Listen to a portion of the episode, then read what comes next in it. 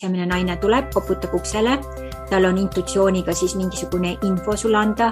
sa ei ole kunagi kodus, sa oled kas liiga pisi või sa lihtsalt nagu ei võta seda tõsiselt ja siis ta jätab sulle võib-olla väikese faksi sinna postkasti või kirjapostkasti. nüüd, kui ta on käinud viissada korda, see postkast läheb üle ja mitte keegi kunagi ei ava, ei võta seda vastu, siis mis sa arvad, mis juhtub?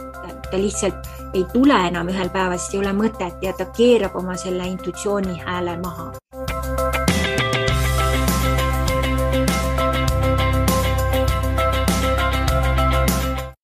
Aloha, imelised Aarete-seiklused podcasti vaatajad-kuulajad, minu nimi Kristel Raalaksmi Titton ja tulemas jällegi eetrisse imelisest Texasest. ja siin Aarete-seiklused podcastis me usume, et äh, me kõik äh, sünnime siia Aarete laekaga, kuhu siis käsi sisse pistes saame hakata elama oma unistuste elu iseenda tingimustel ja tere tulemast selle nädala episoodi, kus sedakorda saab olema sooloepisood äh, minu endaga. Ja ma tahtsin teha sellise väikese eri äh, siis episoodi teemal. Kuidas ja kas oma sisemise naise ja ka sisemise perega siis äh, oma äri luua ja kuidas siis kõik need elemendid ilusti kokku töösse panna ja äh, kuna see nüüd viimasel ajal on just eriti võimendunud, siis äh, ma tahan lihtsalt jagada mõningaid lugusid sellega seonduvalt ja inspireerida teid samamoodi siis äh, tegutsema sellel siis tasandil edasi. Ja kes ei ole kuulnud minu siis sisemise pere arhetüüpide lugu, ma hästi lühidalt siis seda ka jagan siin ja saate natukene siis niisugust taustainfot ka ja äh, tegelikult algas kõik, ma usun, kaks tuhat viis aastal, kui äh, mul oli selline äh, mõnus impulss hakata tegelema sisemise lapsega. Ja kui te teate, siis Carl Gustav Jung oli siis see mees psühholoogias, kes siis kõigepealt tutvustaski maailmale sisemise pere arhetüüpe ja tema küll populariseeris just selle sisemise lapse arhetüübi. hiljem, nagu ma aru saan, olid siis ka teised toodud esile, aga just sisemine laps on siis see, mis äh, läbi tema sai siis maailmas väga tuntuks.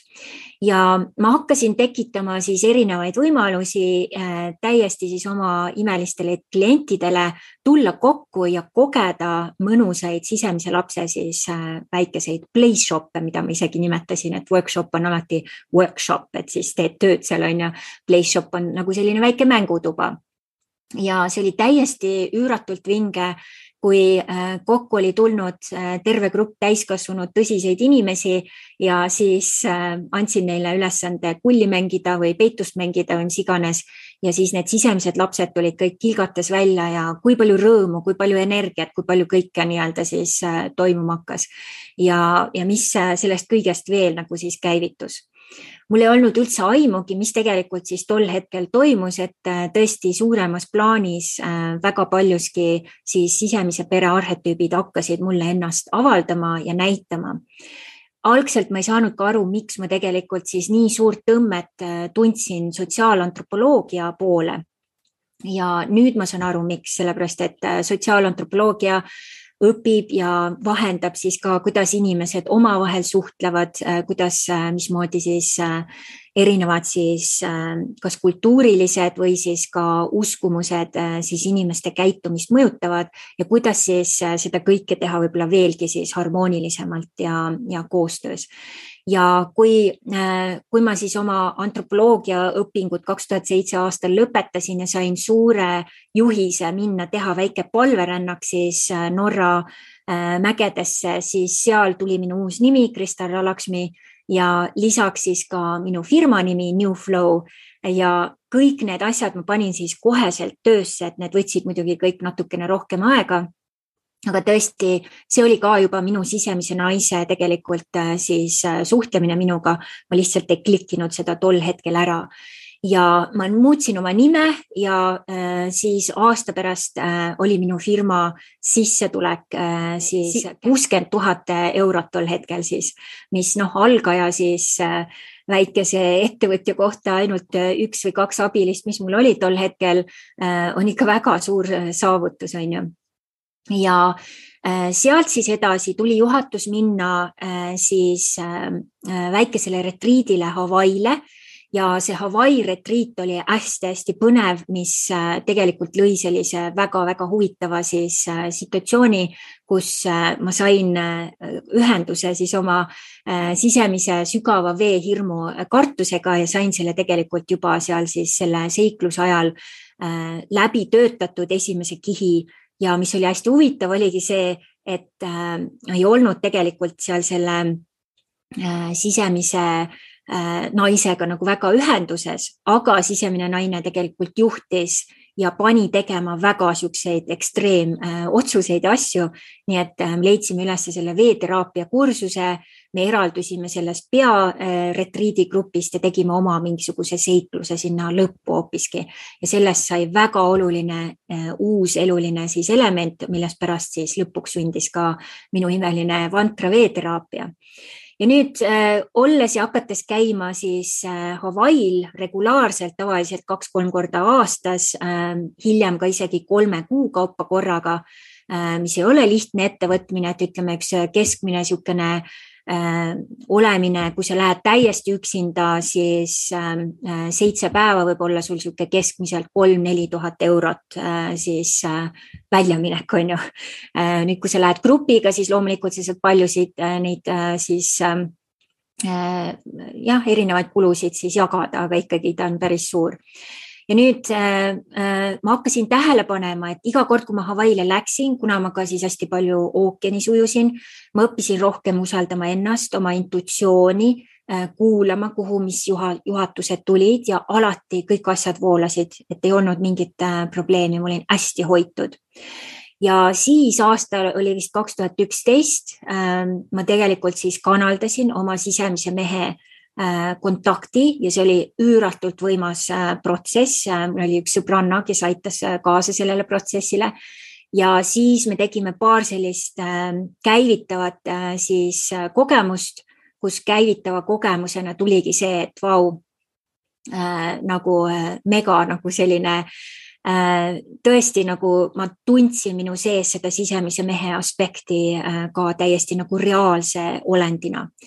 ja siis äh, ma panin äh, lihtsalt äh, kõik nad nagu natukene rohkem töösse, siis ühel hetkel sisemine naine pani jala maha, ütles, et nii, nüüd sa lähed ühe otsa piletiga Mehhikosse. ja ma lihtsalt pööritasin silmi, et no järg, järgmine hullus on ju, et mul ei ole selleks raha, ekstra raha okei okay,, siis näed, sa just tegid selle rahamagneti toote, äh, viis eurot, äh, müü seda sada tükki, ongi ilusti olemas sul piletiraha ja kõik, on ju. ja nii ma tegin ja sain oma piletiraha ja, ja läksin siis ühe otsa piletiga üheks nädalaks Mehhikosse, millest sai neli aastat ja poolteist aastat hiljem tuli minu ellu Michael, äh, minu kuningas, kellega me siis tänasel ajal oleme olnud abielus viis aastat ja äh, tõesti väga võimas äh, suhe. Äh, me oleks elus uskunud, et midagi sellist on võimalik. ja nüüd, kui ma läksin, läksin Mehhikosse, siis minu sisemine naine andis mulle algselt ühe siis eesmärgi. kuu aega lihtsalt mine ookeanisse iga päev. No matter what, iga päev ookeanisse, kord, kord nii-öelda siis päevas ja ma tegin seda. Ja sellest sündisid mantra veeteraapia seansid ookeanis koos sõbrannadega hakkasime katsetama. kuu aega hiljem kõikide elud hakkasid muutuma, kes äh, lõpetas halva suhte ära, äh, hakkas ehitama oma maja, kes sai kroonilisest kaelavalust lahti, kes hakkas äh, couchsurf ima Inglismaal. Niisugused erinevad võimsad lood, ähm, kõik, mis transformatsioonid hakkasid kõigil toimima, et nagu väga-väga super. ja sealt tuli siis edasi võimalus mantra äh, siis veeteraapia äh, viia äh, Four Seasons hotelli, Sandbridge'is hotelli, boutique spaasse, erinevatesse kohtadesse Mehhikos, millest ma ei osanud isegi unistada, et selline asi võimalik on. täiesti uskumatud asjad, mis toimusid ja siis hakkasin ma lihtsalt tegelema täiesti reaalselt ette kujutama, et minu sisemine mees hoiab mind, minu sisemine naine annab mulle juhiseid, sisemine laps tahab mängida kogu aeg ja hakkasin nendele tähelepanu andma. ja poolteist aastat hiljem siis tuli sellesse samasse Kaluri külasse, kus ma tol hetkel olin tagasi siis lükatud imeline kuningas Michael oma valgel purjekal, tõesti nagu äh, muinasjutufilmis ja meil läks tegelikult veel aasta aega, et aru saada, kes me üldse oleme koos ja mis on meie siis ühised äh, eesmärgid ja nii edasi, et kas on üldse nagu mõtet ja nii edasi. see oli hästi oluline aeg, sest selle aja jooksul õppisin mina oma sisemise naisega kehtestama ennast, ma tegin oma enesedeklaratsiooni ja kui Maicel siis äh, oma selguse oli saanud, tuli tagasi, siis mina andsin teada, mis minu selgus oli. Ja sealt me saime siis äh, edasi luua järgmiseid äh, astmeid ja tänu sellele me saime luua väga-väga tugeva vundamendi ja sealt siis asju edasi luua. Ja tänu sellele me oleme ka täna tõesti väga tugevad siis partnerid nii äris, elus, armastuses ja loomas siis suurelt ja tugevalt uut siis unistuste elu ja toimetamist.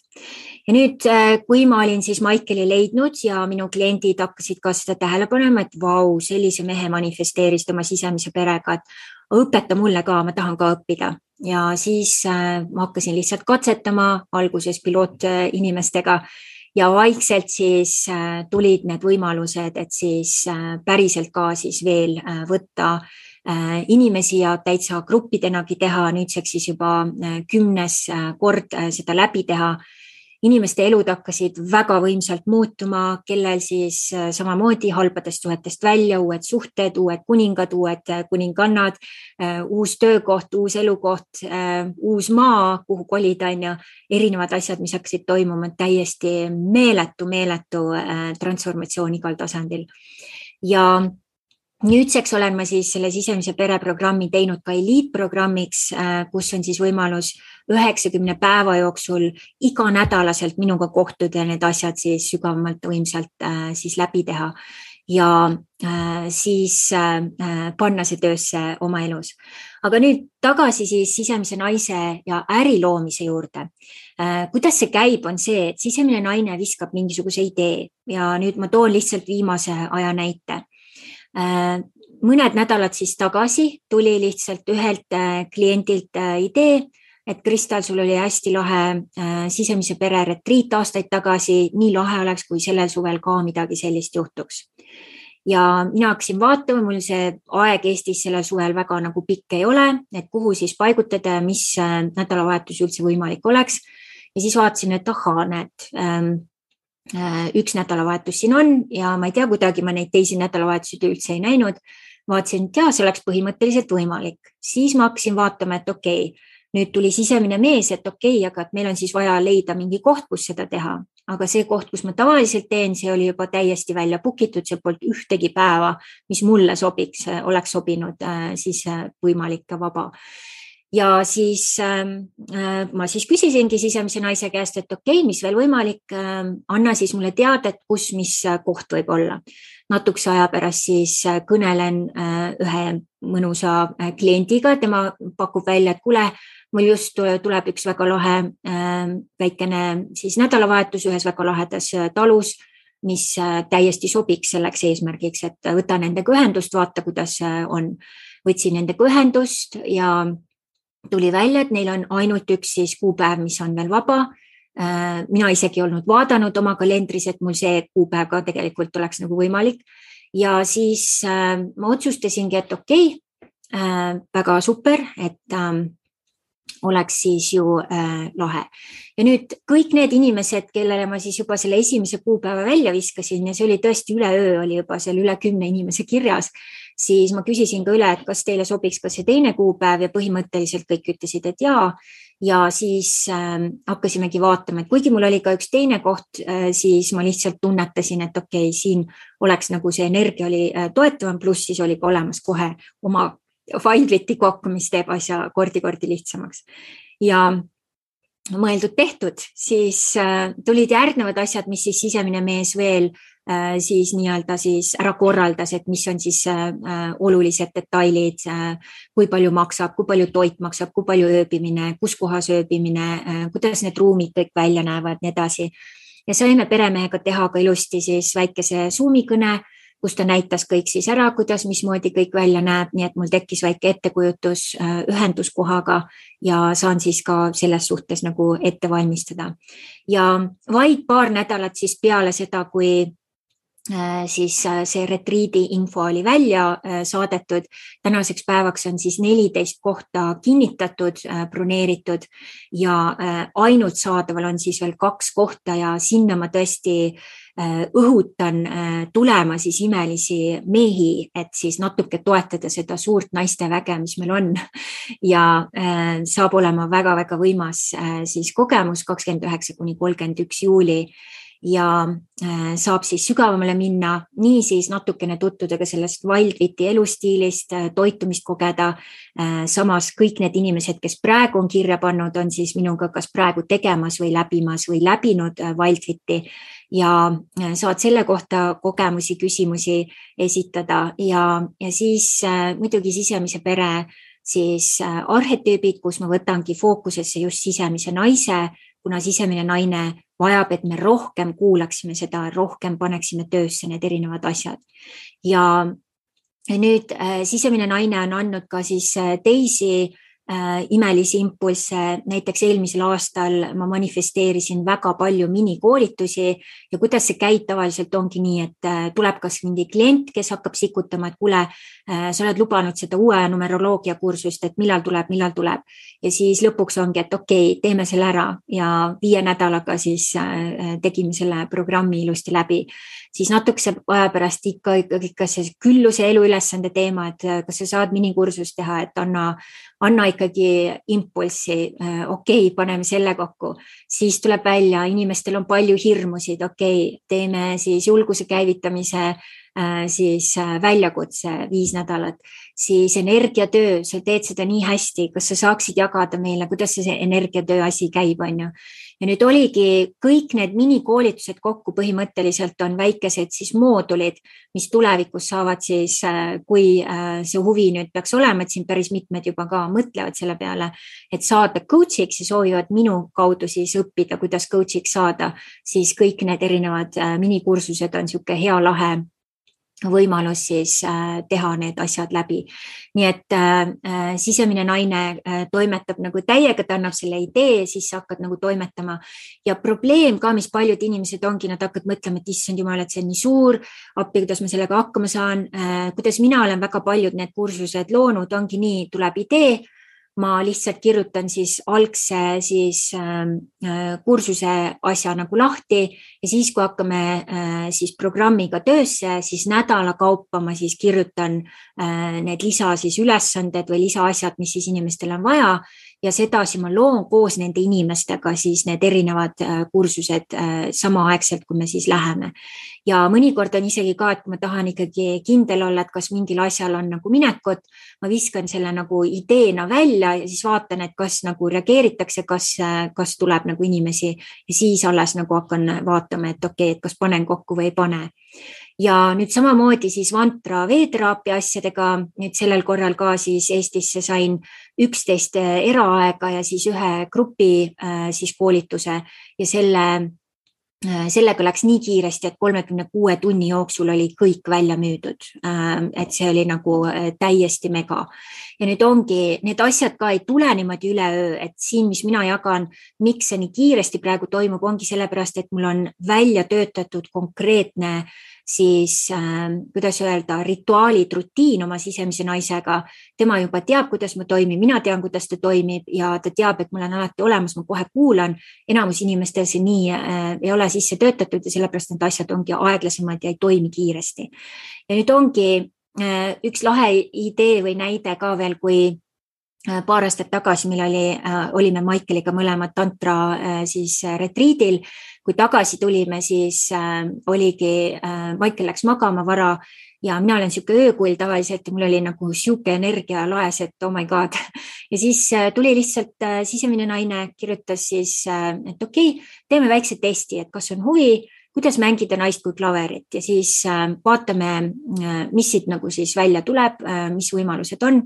ja siis, äh, et kas on huvi ja kirjutasime lihtsalt siis selle Äh, sündmuse teksti Facebooki sündmusena ja siis äh, lihtsalt viskasin selle eri gruppidesse välja, et vaatan siis hommikuks, et kas on huvi. hommikul läksin vara ise trenni, tulen tagasi. Maicel küsib, et kõik küsivad, et mis piano event asi siin on, et kas on veel kohti ja siis ma seletasin talle, et mida ma olin teinud ja kui vaatasin siis oma, tegin oma siis jah, nagu siis lahti oma arvuti, siis oli juba terve programm oli välja müüdud ja järjekord, juba ootejärjekord oli ukse taga ja siis tegime teise päeva ka, nii et saime siis kaks päeva, kaks õhtut teha. ja nüüd ongi, kui sa hakkad mõtlema, et okei okay,, äh, no tore, sa oled seda asja teinud kaua või mis iganes. Äh, aga kuidas mina selle siis oma ellu nagu siis ellu viin ja nüüd ongi asi on alati ka ühenduses eneseväärtusega. Ja nüüd ongi, kui me võtame näiteks, äh, ma ütlesingi Maikeliga, me kolm tundi tegime siis seda sündmust, me oleme kaks inimest, kes juhendavad ähm, ja kolm tundi päris palju. selle asja hind on kolmkümmend eurot, et äh, virisega, virisegu, mis nad tahavad, virisegu on ju, et, et see kindlasti odavam ei ole. Ja äh, kümme inimest oli meil ruumi sinna võtta, ühe õhtuga kolmsada eurot äh, ja teine õhtu veel juurde, veel kolmsada eurot, kahe õhtuga kuussada eurot. ja nüüd me tegime seda, milleks siis äh, me oleme loodud, jagasime oma talente, aitasime inimestega siis äh, tõsta nende väärtust, arusaamist ja kõik need sündmused olid nii võimsad, inimesed ei tahtnud lihtsalt ära minna, sest lihtsalt see energia oli nii nämmi. ja, ja nüüd äh, ongi siis äh, põhimõtteliselt siis äh, sinu ülesanne, et kas ja kuidas sa saad siis hakata toimetama oma sisemise perega. ma panen siia alla siis kingituseks ka äh, sisemise pere meditatsiooni Äh, seal sa saad nendega kohtuda, selgeks, äh, mis kingitusi nad sulle annavad. Sul on võimalus ka soetada äh, sisemise pere väljakutse, viiepäevane väljakutse, kus sa saad ise nendega siis natuke niisuguse sügavama tutvumise ära teha. seal küll minu nii-öelda kohalolu ei ole ainult, et sul on ligipääs videodele ja erinevatele siis osadele, mis sellega seondus, seonduvalt olid ka grupi siis videod, mis toimusid tol hetkel aga nüüd, kui sa tahad äh, siis tõesti asja viia äh, suuremale tasandile, siis äh, on tõesti siis suvelaager, mis tuleb, suveretriit kakskümmend üheksa kuni kolmkümmend üks juuli. Ja nüüd, kui need põhikohad täis saavad, siis on alati võimalus veel liituda siis telgiga või siis suures saalis siis magada oma magamiskoti ja siis matiga ka. et selles mõttes ikkagi võimalus veel liituda on viimasel hetkel. Ja võib-olla ka Äh, enne kui ma annan, siis jagan oma praktikat, et kuidas see mul käib,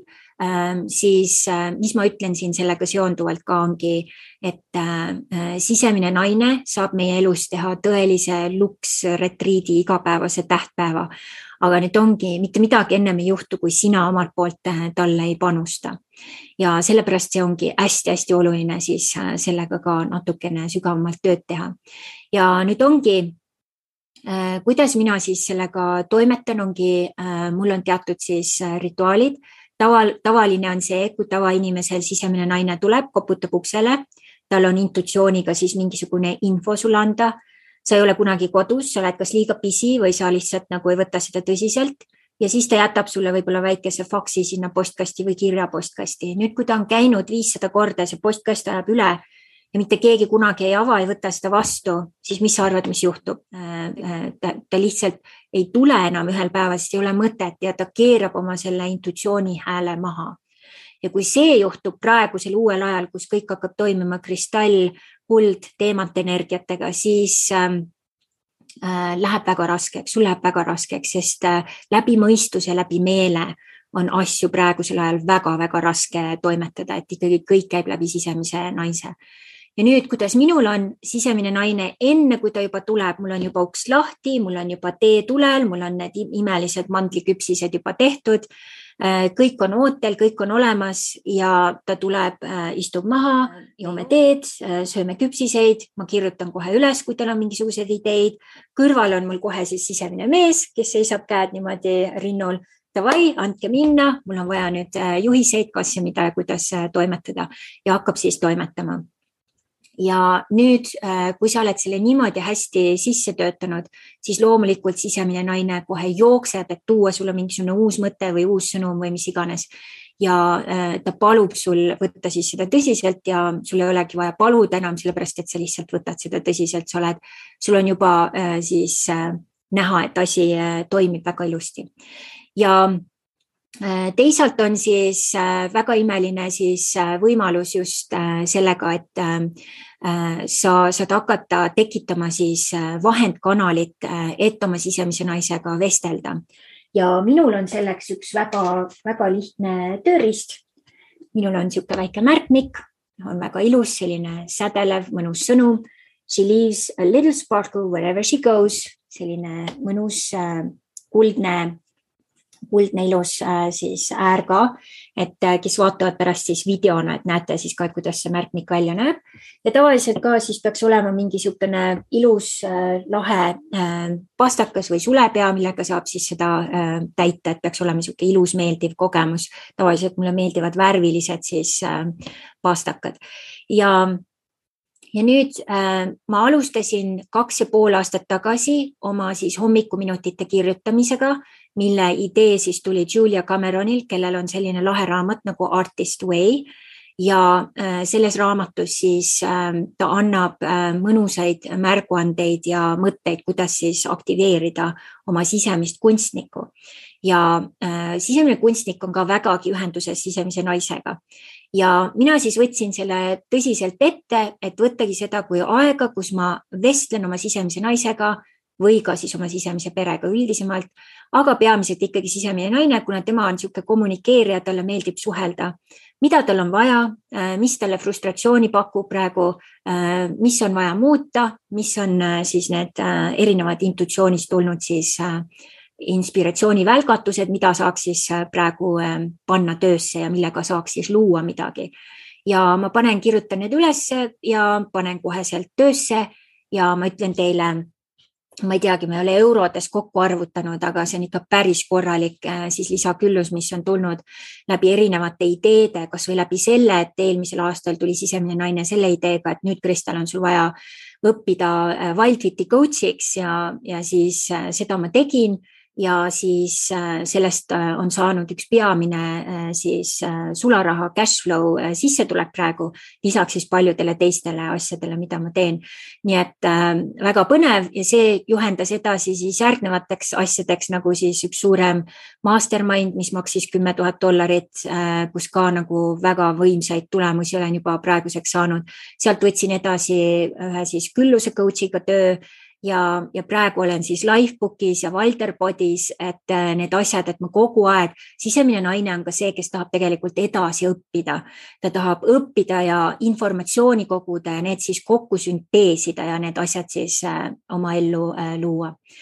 ja nüüd, mis on siis veel võimalik, ongi sa võid äh, siis koduseks ülesandeks teile, äh, võid mõtelda, et kuidas, võib-olla sa tõesti ei ole kirjutaja tüüp, mina lihtsalt olen niisugune kirjaniku tüüpi. võib-olla sa tahad lihtsalt võtta telefoni, rääkida sinna sõnad sisse, mis iganes. võib-olla sa oled joonistaja tüüp, võib-olla sa tahad joonistada, mida sisemisel naisel on ütelda, on ju. siis sa saad neid, vastavalt sellele saad siis neid kanaleid, see ongi nagu, et mis kunstilist kanalit tal vaja on. Mõni võib-olla tahab videot teha hoopis, on ju. et sa saad valida aga just, et sa valid millegi, mida sa hakkad tegema regulaarselt ja mina siis kirjutan iga äh, päev vähemalt kakskümmend minutit. ja nüüd, mis see on teinud, ongi, sellest on tulnud tegelikult nagu siis muskel, sellest on tulnud äh, teadmine sisemisele naisele, et ma olen olemas, ma kuulan, äh, ta saab informatsiooni jagada mulle ja see on kogu aeg, see on nagu aamen kirikus põhimõtteliselt iga päev ja, ja siis äh, ta teab, et tal ei ole vaja seda nuppu keerata kuskile alla või peale, see nupp on kogu aeg täisvõimsusel sees, sellepärast et ma kuulan iga päev. ja nüüd pole vahet, kus kohas ma olen või mis mu elus toimub, iga päev kirjutan, see on minu rituaal, see on minu kokkulepe, sest on oluline saada need sõnumid teispoolsusest ja, ja nähtamatust maailmast siis läbi tema kätte. ja nüüd äh, kui äh, sa tunned, et vau, see tundub nii põnev ja kuidas minagi saaks siis äh, sellega tegelema hakata, et siis nagu ma ütlesin, kõigepealt siis see tasuta kingitus sisemise pere meditatsioon, teiseks siis äh, see viiepäevane väljakutse, mis on siis ka olemas, noh, see on väikese tasu eest, saad selle osta kodulehelt. Ja teiseks siis äh, on mõnus võimalus siis suveretriidile tulla kakskümmend üheksa, kolmkümmend üks juuli Äh, see saab olema Peipsis, äh, Peipsi ääres äh, käsitöötalus koos siis Waldviti toitude ja kokaga, et väga-väga põnev. ja lisaks siis on võimalus ma vaatan nüüd, kuidas sügise huvi on, aga võimalus, et alustan siis septembrikuust täiesti siis uue imelise siis võimalusega alustada siis imelise sisemise pere siis äh, nii grupi kui siis üks-ühele äh, seanssidega, et niisugune programm, Eesti versioon. Ja on võimalus siis võtta neli kuud sellest ja siis tegeleda kõikide sisemise pere arhetüüpidega, nad tervendada, nad äh, taaskäivitada ja uuesti siis töösse saada, nii et ähm, sa saad siis täisvõimsusel uue kogemuse ja kord, kui nad on käivitatud, siis su elu muidugi ei saa olema enam sama muidugi ainult siis, kui sa kasutad neid, et kui nad sul ikkagi riiulile jäävad, siis ei ole sellest nagunii äh, kasu. nii et äh, sellised võimalused ja kui äh, sa lihtsalt tahaksid praegu mingit eraseanssi minuga, et, et sellel teemal arutada või et mis võimalused on, et siis võta ka ühendust. ja nüüd, kui ma Eestis olen, siis Eestis olles on mul olemas ka mõningad veel siis eraseansside päevad, et kui see peaks sulle huvi pakkuma, et anna ka teada ja äh, siis äh, imelist nautimist, äh, sisemise perega kohtumist ja tõesti, kui sa tahad oma elus teha imelise maagilise muinasjutu, siis sisemine pere on üks lahe võimalus, kuidas sellega alustada. ja mis on võib-olla väga lahe selle minu sisemise pere arhetüüpidega töö juures, on just see, see ei ole mingisugune akadeemiline programm, see ei ole kellegi konstruktsioon, süsteem ja see on saanud inspiratsiooni Carl Gustav Jungi sisemise lapse teooriatest, aga ülejäänud on kõik orgaaniliselt äh, täiesti ise sündinud läbi minu enda tähelepanekute. Ja siin me jõuame tagasi jällegi sotsiaalantropoloogia juurde. tähelepanek või tähelepanemine on antropoloogia üks võti, ehk siis inimesed lähevad kuskile äh, eri siis hõimu ja jälgivad, mis toimub ja sellest äh, lähtuvalt siis saavad selguse, et mida teha või mida mitte teha või kuidas siis asju parandada. ja mina olen nüüd jälginud seda sisemise pere arhetüüpide tööd, toimetamist, oma sisemist hõimu nii-ütelda äh, üle siis noh, põhimõtteliselt ongi üle viieteist aasta ja olen nüüd siis selle pannud süsteemi läbi siis äh, nii palju kordi, mis inimestega on siis seda tehtud, seda tööd. nii et äh, ka kui inimesed tulevad siia programmi, see saab olema väga individuaalselt siis kohandatud iga inimese siis vastavatele teemadele või mis siis parajasti toimub, nii et ähm, ta on nagu selles mõttes tõesti väga-väga originaalne ja mida aeg edasi, seda suuremaid siis mõtteid ja, ja siis ka inspiratsiooni sisemine pere sellega seonduvalt annab. Äh, kindlasti tulemas on raamat äh, ja siin palju siukseid erinevaid äh, lisaasju, mis siis aitab sellel siis mõnusal tööriista siis paketil mõnusalt toetada ja siis maailma muuta ühe sisemise pere kaupa. Nii et väga tore, aitäh sulle sinu imelise aja eest ja nagu ikka alati like'i, jaga ja kommenteeri ja kui võimalus, äh, kirjuta meile ka siis review, kas siis Facebooki lehele Aarete seiklused podcast või siis iTunesi, iTunesis sa pead natukene seda otsima, aga põhimõtteliselt Aarete seiklused, siis peaks ta selle äh, siis sõnaga, otsingusõnaga ülesse tulema. ja sellel suvel on siis täitumas äh, kaks aastat äh, minu podcast'i siis äh, lindistamistest ja algusest nii eesti kui inglise keeles ja vaatame, võib-olla mul on isegi võimalus mingi põnev äh, muu asi sellega seonduvalt äh, kokku panna, et äh, pead küll ei anna praegu, aga võib-olla isegi mingi live lindistus, vaatame, kuidas, kuidas kulgeb. nii et äh, imelist toimetamist teile kõigile äh,. vaata siis äh, üle, mis võimalused siin on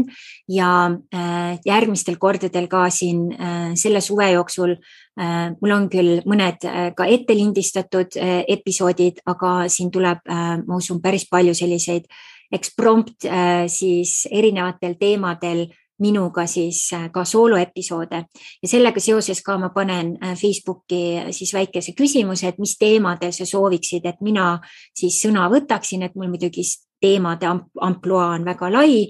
aga siis just, et äh, kui inimesed ka andsid siin väga suurt äh, sooja tagasiside ka äh, numeroloogia kohta, et see oli väga põnev, et mis veel sulle siis huvi pakuks, et, ähm, et siis anna ka sinna teada. nii et imelist toimetamist suur,, suur-suur tänu sulle sinu aja sinu siis pühendumise eest kuulata seda ja kui sa tead kindlasti ka kedagi inimest, keda see siis aitaks või inspireeriks, siis kindlasti saada see talle ja hakka siis mõtlema välja, kuidas saad sina Äh, siis luua neid imelisi hetki, et hakata siis suhtlema regulaarselt oma sisemise naisega. nii et äh, imelist toimetamist ja kohtumiseni loodetavasti juba ka päriselt ja aloha kallideni Eestimaal, aloha